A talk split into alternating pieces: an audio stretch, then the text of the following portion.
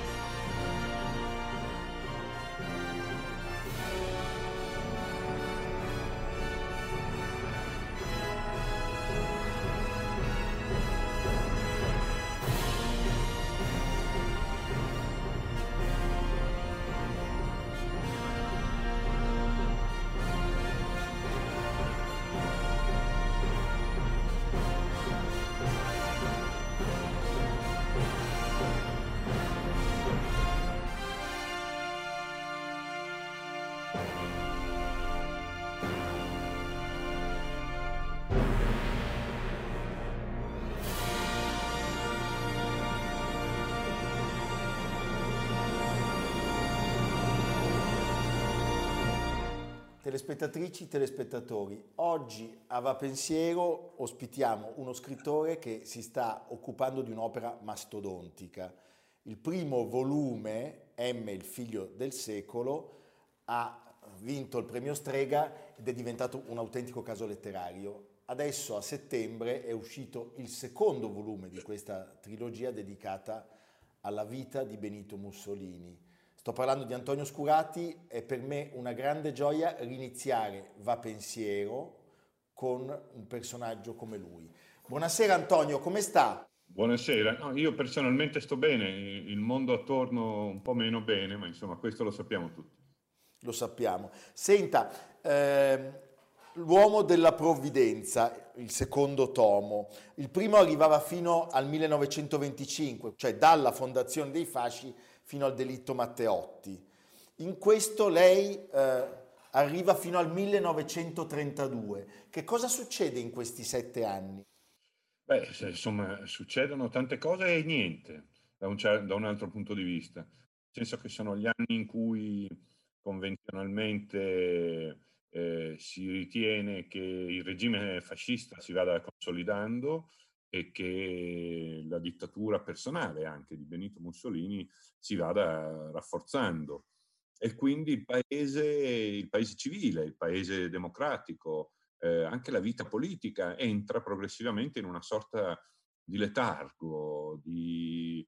Io racconto i, i due o tre scene che si svolgono proprio a Montecitorio, nel corso delle quali vengono votate prima le leggi cosiddette fascistissime, con cui le libertà insomma, civili vengono soppresse e poi la, mm, la, riforma costituzionale con la quale di fatto eh, la democrazia viene a sua volta soppressa. Ebbene, uno si aspetterebbe mh, mm, eh, qualcosa di, non dico di cruento, ma di violento, conflitti, proteste eh, dei pochi parlamentari liberali ancora presenti in Parlamento, invece no, tutto scivola quasi nel silenzio, come in una sorta di, di pratica amministrativa ormai da sbrigare, questo colpo di grazia dato alla democrazia.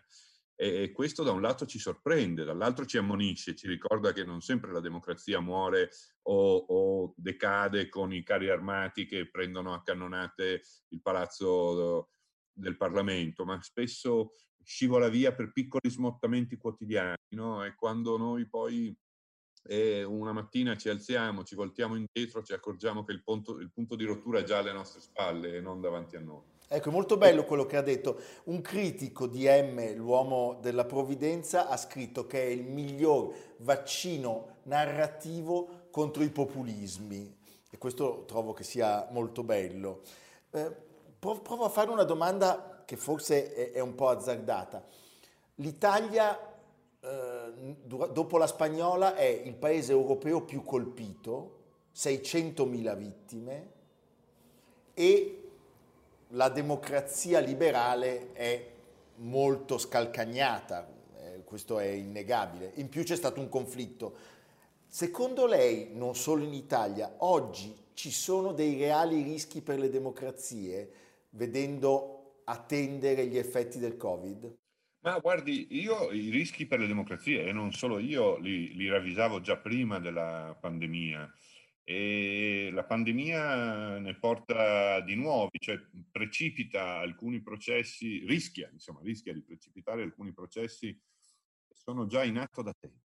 Eh, allora si tratta di capire dove guardare, mh? Hm? perché qui secondo me c'è un grande equivoco. Allora, ehm, se uno guarda nel posto sbagliato, eh, vede mh, mhmm, i, il lupo, no? con le fauci spalancate, e le zanne con, le, con la, la, la, che schiumano bava eh, alla porta. E quello secondo me è un falso allarme.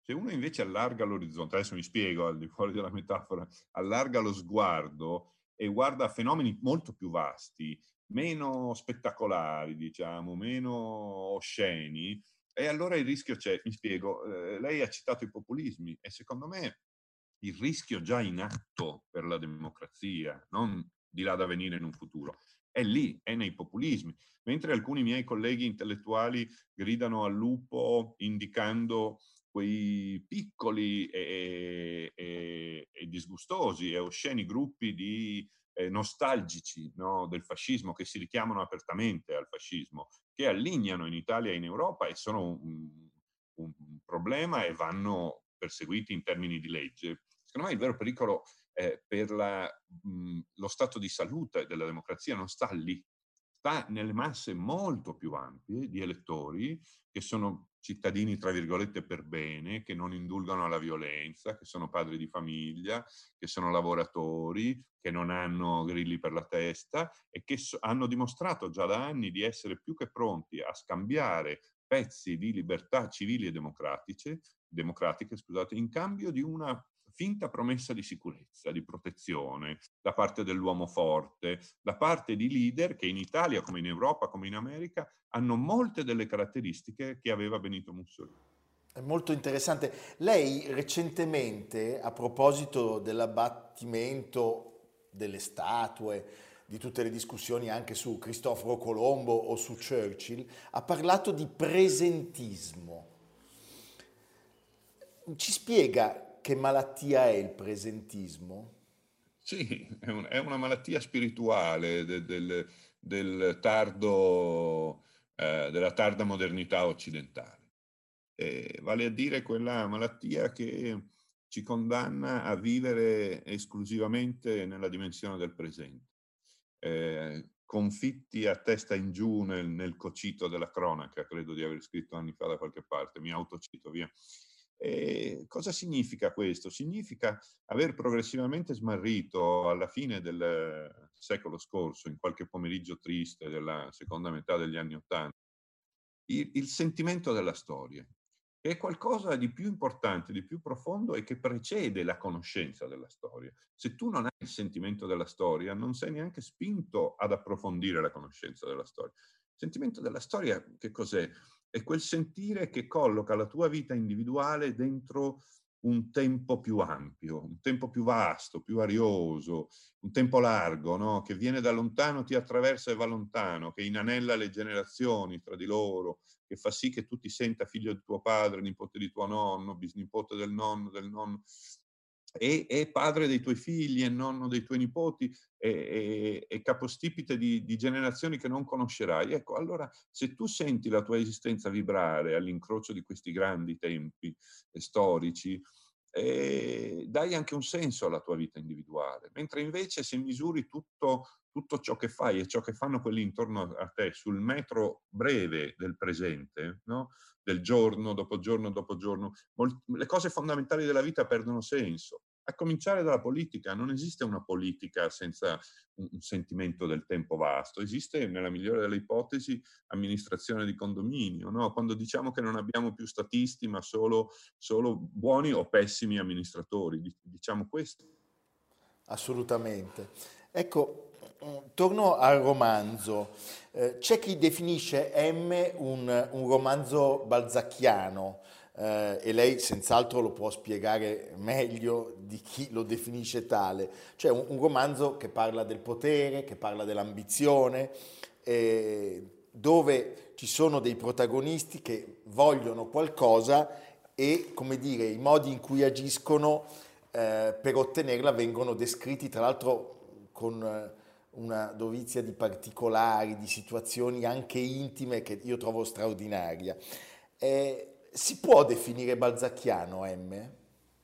Beh, molto volentieri, non l'ho mai trovata questa definizione, poi se me, se me la segnala io la recupero. Sì, eh, Balzac, adesso non sto qui a fare una lezioncina su Balzac, ma è uno dei grandi romanzieri del secolo XIX, cioè il secolo de, del romanzo. E, e, e, nel mio piccolo sicuramente ho avuto la, l'aspirazione a dipingere un grande affresco, no? come, come, è sicuramente la straordinaria opera di Balzac, no? la comédie humaine, l'idea che il romanzo nel, nelle, nelle, nelle, sue varie articolazioni, in tanti libri, eh, ritragga, dipinga personaggio dopo personaggio l'umano, no? in tutte le sue varie mh, mm, eh, manifestazioni. Mh, M che porta, porta, in copertina un, una, una, sola lettera, eh, potrebbe sembrare a prima vista, viene detto, no? una, un romanzo che racconta Mussolini. Non, non, è, non, è, solo questo, nel senso, e poi chiunque può giudicare degli esiti, ma è un romanzo corale che, mettendo al centro sicuramente Benito Mussolini per la prima volta, cosa che appunto nessuno aveva mai azzardato prima, eh, racconta una, un, un'intera famiglia di personaggi cercando di raccontare il fascismo dall'interno, al, dal di dentro, eh, attraverso i fascisti, che non significa affatto aderire al loro punto di vista, ma solo cercare di restituirlo, e poi far, far muovere sullo sfondo una, una, vera e propria folla di, di, di personaggi che, che, che, restituiscono il quadro completo dell'Italia di allora, nella, nel, con l'ambizione che poi alla fine, sai, non è un saggio, non è un saggio storico, eh, cerca di fare letteratura con l'ambizione di raccontare un momento storico, ma attraverso di esso anche un po' diciamo la condizione umana, quantomeno quella del, dell'uomo tardo moderno. Appunto. Ecco, a proposito di questa famiglia, un sicuro protagonista del libro è Arturo Bocchini, eh, capo della polizia e dell'Ovra. Mi dica una cosa, eh, noi dell'Ovra non sappiamo tantissimo, eh, sappiamo ora molto grazie al suo romanzo, ma è vero che gli italiani erano un popolo di delatori? Si ha questa sensazione? Beh, purtroppo sì, gli italiani vengono trasformati, resi eh, delatori, trasformati in un popolo di delatori eh, da, dal fascismo, da Arturo Bocchini, che fu capo della polizia e quindi anche della polizia politica che lui contribuì a ideare, a creare, eh, per mm, Bocchini fu capo della polizia dal 26 fino alla sua morte nel 40, quindi 15 anni, pensate che, che immenso potere accumulò nelle sue mani. E lui ebbe questa intuizione purtroppo a suo modo brillante, perché eh, lui come Mussolini intuirono tra i primi che cosa sarebbe stata la politica nell'era delle masse. Fecero, come dire, pessimo uso di questa intuizione, ma, ma l'ebbero questa intuizione. E quindi lui ha, ha quest'idea di creare una nuova polizia politica che non è adibita esclusivamente a compiti, diciamo, di repressione o di ordine pubblico e di repressione dei dissidenti una volta che questi si manifestino, come poteva essere, diciamo, nella polizia precedente, ma una polizia che ha una tendenza di tipo totalitario, cioè che deve permeare di sé eh, le fibre più intime della nazione in ogni luogo, nella vita quotidiana, nella vita minuta dei cittadini italiani e mh, mm, in maniera invisibile, no? non, non, attraverso lo splendore dei supplizi. Lei menzionava l'ovra prima, l'ovra è, non esiste, non è mai esistita. L'OVRA non è nemmeno un acronimo. Per, per, anni gli italiani di allora, l'OVRA è il nome che viene dato da Mussolini nel 1930 in un comunicato quasi distrattamente, no? lo butta lì a questa nuova polizia politica. E gli italiani cominciano a interrogarsi, ma per cosa sta questo acronimo? No? Organizzazione di vigilanza oppure... La verità è che non significa niente la parola. Mussolini l'ha scelta esclusivamente per assonanza con la parola piovra. No?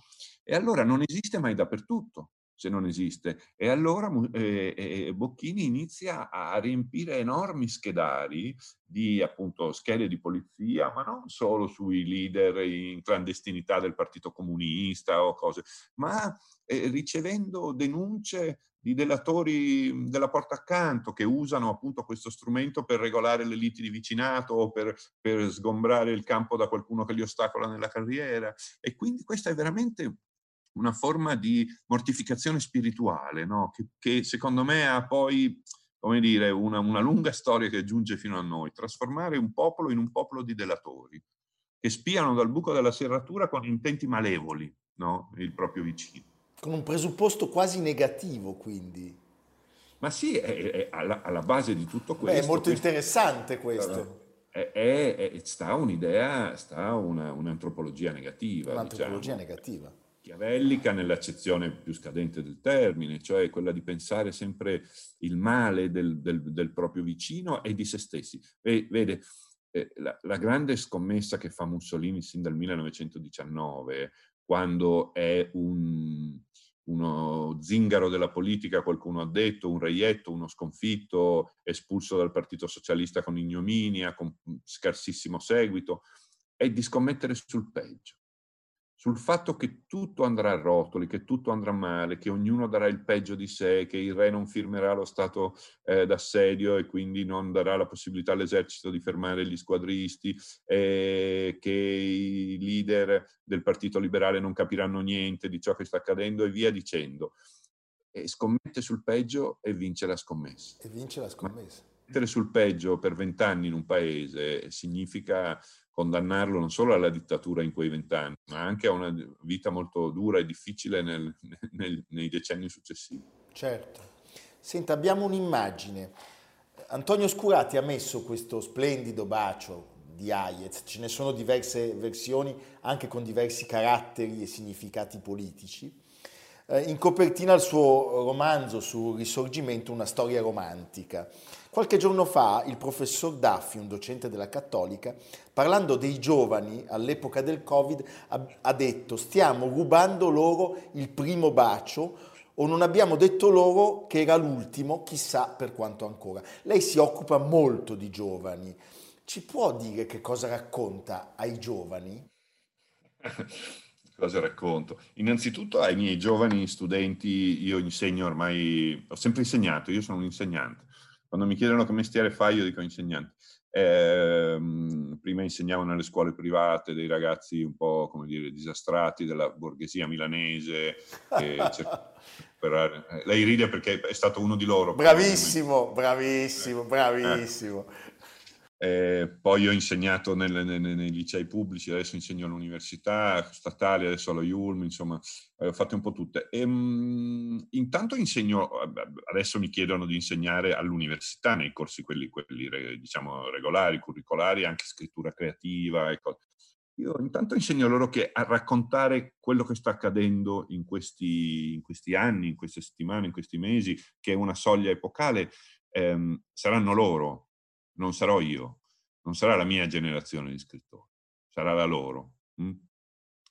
Già, secondo me, un, un, appunto un insegnamento che è importante se uno lo comprende, cioè che questo comunque è il loro tempo. Eh, questa pandemia, secondo me, io non so, con, quel, dire, con quell'allarme un po' romantico-sentimentale del collega della Cattolica, non sono tanto d'accordo. Io credo che questa pandemia avrà ha già avuto un urto psicologico molto profondo, di tipo traumatico, difficilmente riassorbibile a livello psichico, ma nella generazione di mezzo, come dire, la nostra, eh, adesso Maranghi non mi ricordo lei quanti anni ha, ma ehm, cioè ci sono gli anziani, che io mi ostino a volte a chiamare vecchi ma con affetto, che ovviamente rischiano la vita, no, hanno, corrono un, un rischio altissimo. Ci sono i giovani che recupereranno, che recupereranno. Eh, eh, e poi ci sono uomini come noi, uomini e donne che sono giunti alla maturità nel momento in cui uno sa, doveva esprimere la, la sua massima potenza d'azione nel mondo, no? E che invece da questa mazzata, secondo me, difficilmente recupereranno quel senso di padronanza nei confronti del mondo, del dare del tuo al mondo e nella vita. I giovani sono forti come i bambini, una volta si diceva hanno tutta la vita davanti e così, a parte che si baciano lo stesso, pregando. Del, il problema non è che i giovani non si danno il primo bacio, il problema è che i giovani se lo danno e che poi portano, voglio dire, non, non malevolmente, certo. il, il, no, i, i, i, giovani ce la fanno, non, non è di loro secondo me che dobbiamo preoccuparci troppo ma dei nostri vecchi che rischiano di non farcela proprio fisicamente e di noi, come dire, che stiamo lì a metà del guado che rischiamo di non farcela psichicamente.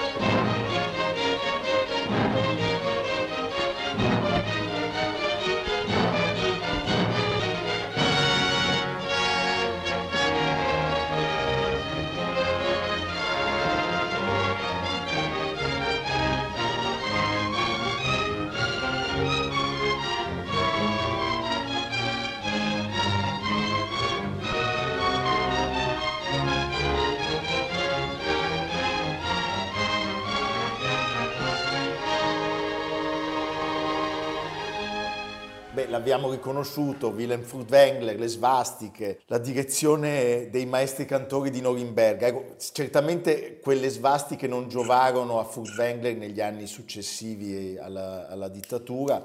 Oggi sentiamo parlare di dittatura sanitaria e di coprifuoco, ma che effetto le fa? Mi fa, diciamo, vabbè, all'uomo fa lo stesso effetto che fa al cittadino, che fa più o meno a tutti voi. All'intellettuale fa un effetto mm, strano a questo intellettuale qua, perché io confesso di aver um, un po' vissuto, ma ci vuole, i primi 30 anni della mia età adulta, un po' nel mito dell'esperienza, cioè ho mm, fatto parte di quella schiera abbastanza folta di intellettuali che criticavano, riflettevano e lamentavano eh, la caduta dell'esperienza, la fine della storia, no? il fatto che noi eh, siamo nati nel privilegio di appartenere a una generazione che non ha dovuto incontrare la storia nella sua eh, forza d'urto, no? abbiamo, abbiamo, vissuto esistenze private. Hm? Private nel, proprio nella duplice accezione del termine, cioè nel privato facendoci i fatti nostri, ma anche privati di quel senso di appartenere no, al tempo più grande, a una... E, e, e, e questa, questa, poi ho scritto dei libri su questo argomento, sapevo, sapevo che questa nostalgia no, per, per la grande storia era una nostalgia ingannevole, perché poi la grande storia è, è epopea, ma è anche tragedia, no? E lo sapevo, l'ho scritto, però allineava no, sempre que- adesso quando, quando eh, l'evento epocale, la, la, sto- la, grande storia collettiva ci tocca, ti accorgi che è il tocco della medusa, no? che è letale, che e, ehm, e insomma mi fa questo effetto qui. Ecco, nella prima ondata Conte ha riportato in vita il termine congiunti, adesso ci sono i ristori. Lei durante il primo lockdown scrisse un editoriale molto forte in cui accusava la politica di non saper trovare le parole per rincuorare. Io sono d'accordo con lei, in questi giorni io faccio anche il regista d'opera, diciamo che il superfluo, non utile, sono una mazzata terribile, ma cioè una lingua meno desueta e un pochino più dolce potrebbe aiutare. Non, le, non, non, è, non, la colpisce il fatto che non ci abbiano pensato? Io questa cosa la trovo terribile. Sì, guardi, mi colpisce molto, eh, mi, mi, delude molto e mi fa anche un po' incazzare, se si può dire. si può, si può. Si può, ma sì, perché... Eh, eh, senta Maranghi, noi alcuni di questi politici li conosciamo personalmente, non dico che siamo amici, ma insomma siamo in rapporti cordiali, li stimiamo, no? li sosteniamo. Adesso lasciamo perdere Conte, io Conte non lo conosco, non ci ha mai avuto nulla a che fare. Mm, ma eh, insomma, di, di, di, diciamola tutta senza reticenze. Allora, quasi nessuno ha trovato le parole, quasi nessuno. Pensiamo, pensiamo, al nostro, io qui lo dico molto francamente, al nostro beneamato sindaco di Milano, no? Sala, io lo, lo stimo molto, eh, lo ammiro per tante cose, sono un suo elettore, no? non penso che si faccia nessuna campagna elettorale dicendo Eh, ma neanche lui ha trovato le parole. No? Eh, allora, c'è, c'è un, un, un, ostacolo una, di tipo, ripeto, epocale, no? una difficoltà eh, nel, che dipende da tante cose, dal declino dell'uomo pubblico, dalla scarsa consuetudine con l'arte dell'eloquenza che una volta, eh, che una volta l'uomo pubblico doveva coltivare, da questo elemento traumatico di ciò che sta accadendo, no? È come tu ti svegli una mattina, uno boom, ti dà un cazzotto in faccia, tu barcolli, c'è poco da fare, eh? io non li invidio. Però a volte penso, perché dove sta l'incazzatura? Eh? Mentre invece i leader populisti, che sono dei parolai, no? Per, per, per loro proprio natura, e a volte semplificando in maniera brutale la complessità della realtà, a cominciare da Benito Mussolini in giù, e le parole efficaci le trovavano, le trovavano, eh, magari sciagurate parole. Certo.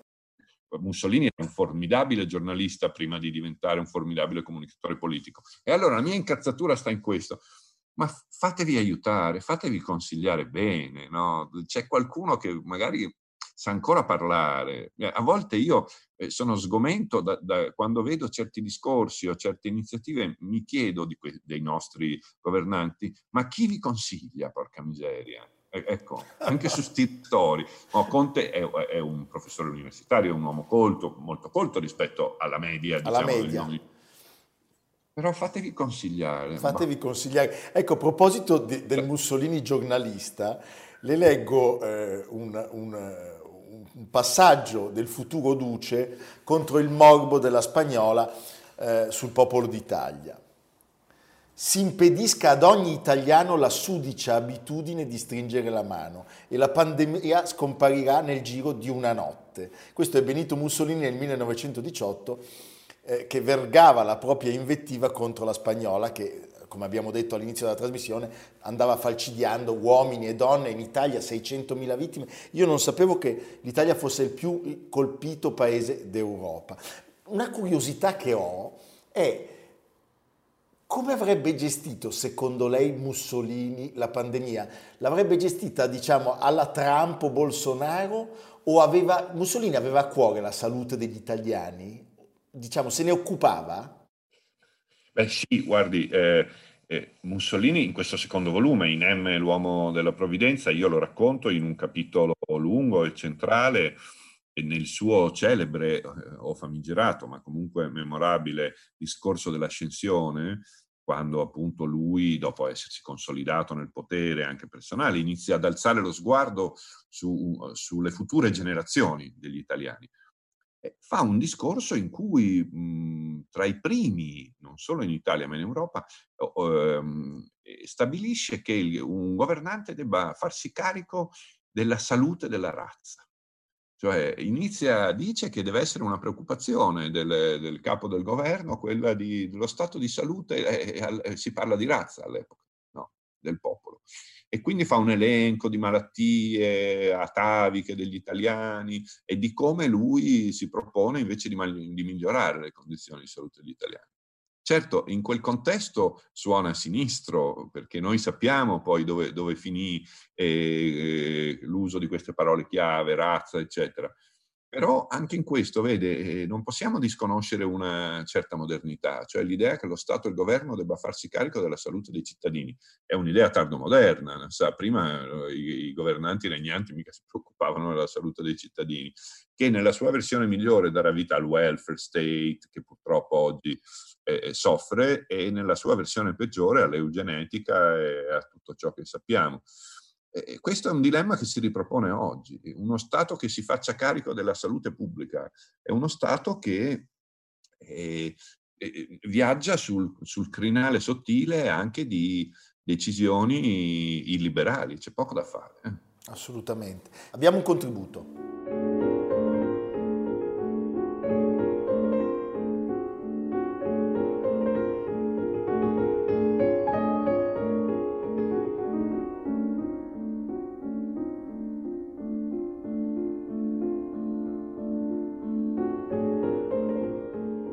Arnaldo Mussolini, il fratello di, di, Benito, muore il 21 dicembre del 1931, a soli 46 anni, per un attacco di cuore. è una figura che mi ha molto colpito, devo dire ne sapevo pochissimo prima di leggere il, il, suo, il suo secondo tomo della trilogia, ma come dire, si ha quasi la sensazione che potesse avere un'influenza fortemente benefica rispetto a, a certi errori che poi Mussolini fatali avrebbe fatto dopo. È così? Sì, credo di sì. Arnaldo è secondo me ingiustamente considerato a volte il, fratello minore sicuramente, ma il fratello scemo, no? quello laddove Mussolini anche fisicamente aveva la mascella, eh, Arnaldo era pingue, rotondo, eh, padre di famiglia, affettuoso, mentre Mussolini la famiglia, tranne Edda, proprio la evitava fin, finché poteva, è molto cattolico, devoto. E, ehm, e Arnaldo però niente affatto sciocco, tutt'altro, viene lasciato Mussolini a gestire gli affari di famiglia, cioè a dirigere il popolo d'Italia quando lui va a Roma e il giornale appunto di, di proprietà eh, di Mussolini e la piazza di Milano. La piazza di Milano che ovviamente è fondamentale, in questo secondo volume c'è molta Milano, ci sono anche molti scandali milanesi che che, che sembrano anticipare eh, scandali del, del, di anni più recenti, insomma. E, ehm, e la piazza di Milano è fondamentale, la gestisce Arnaldo nei rapporti con, gli, con la grande industria, eccetera, eccetera. E, ehm, e, sicuramente Arnaldo è una delle pochissime persone, pochissimo, guardi, forse si, ce ne contiamo tre, eh, tre o quattro, che non solo Mussolini ascolta, ma a cui Mussolini vuole bene, che gli sono intime, vicine perché questo secondo volume è la cui morte, alcuni moriranno come Arnaldo, altri vengono allontanati da Mussolini e questo fa sì che Mussolini sprofondi sempre più nella solitudine perfetta del potere. Fantastico. E questo volume è anche un racconto di ciò, ma la sua solitudine è una condanna per l'Italia, perché lui eh, non, non, ehm, non, solo non amava gli italiani, questo, questo, è chiaro, ma non ama più nessuno, non ha più nessuno di cui sente di potersi fidare, su, a cui può delegare, cui, eh, su cui può confidare e quindi si fa carico da solo, come dire, del, del governo di una nazione in tutti i suoi aspetti. L'esito ovviamente è obbligatoriamente il disastro. Disastro. Ecco, ma mi piace questa risposta, mi fa venire in mente una cosa che lei ha detto in un'intervista. Mussolini aveva paura di essere smascherato. È di questo che stiamo parlando? Anche questa è una paura che lui si porta dietro, secondo me, dai, dai suoi primi anni, dalla sua eh, arrembante e rocambolesca conquista del potere, in cui ovviamente la componente di non solo di menzogna, di tradimento, di millanteria, è fortissima. E quindi è come uno di quei teatranti a, a Venezia dove io sono cresciuto, quando, quando, qualcuno viene smascherato, allora si dice che casca il palco, no? è una metafora teatrale. No? È come se lui temesse sempre che il palco su cui recita gli, gli cada sotto, sotto i piedi. E poi però nella seconda fase questa sua in fondo disprezzo di sé no? eh, si estende al mondo, ma non è solo una, diciamo così, un'ipotesi psicologica, è nei fatti, è nelle cose. Lui smette di credere anche in quei grandi progetti del fascismo, eh, il corporativismo, eccetera, eh, in cui che la retorica ufficiale strombazza, no? Si, ripiega malinconicamente, anche lo sguardo sulle future generazioni di cui le parlavo prima, no? sembrerebbe un atto di fiducia, in realtà è un atto malinconico, perché lui resosi conto che nel presente nel, non riesce e non può realizzare nessuno dei grandi progetti del fascismo, allora fantastica degli italiani del futuro, dei fascisti migliori.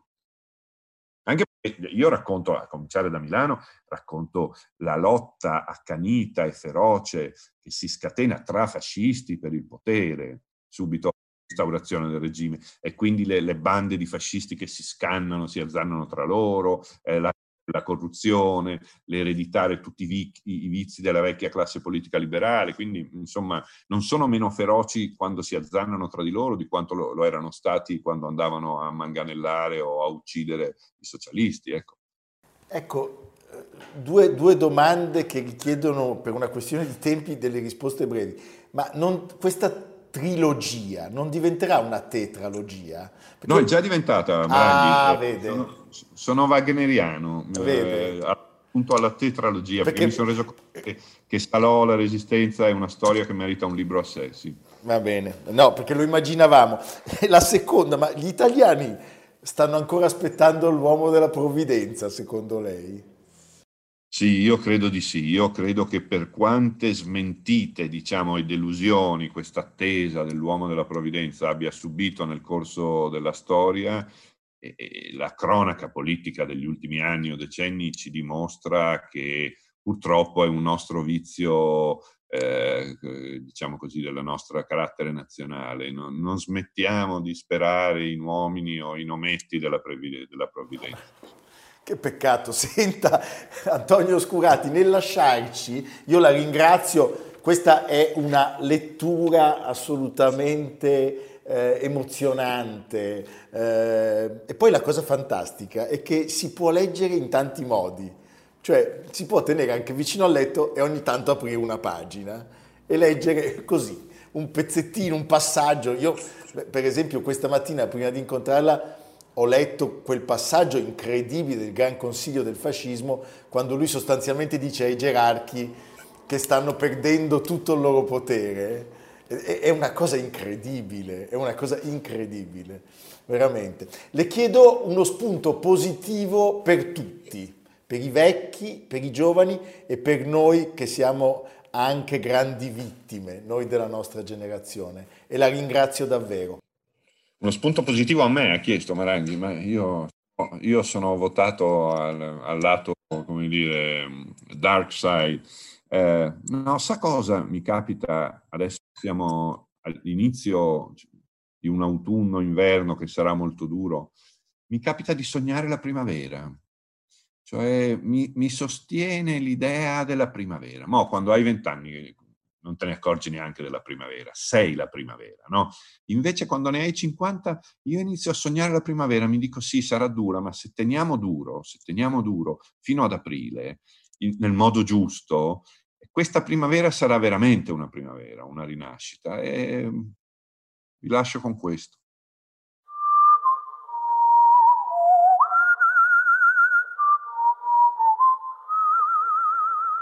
Piero Maranghi conduce Va Pensiero, Parole e Futuro. A cura di Samantha Chiodini e Jacopo Ghilardotti. Realizzato da Patrick Gallenti, Simone Manganello, Valentino Puppini.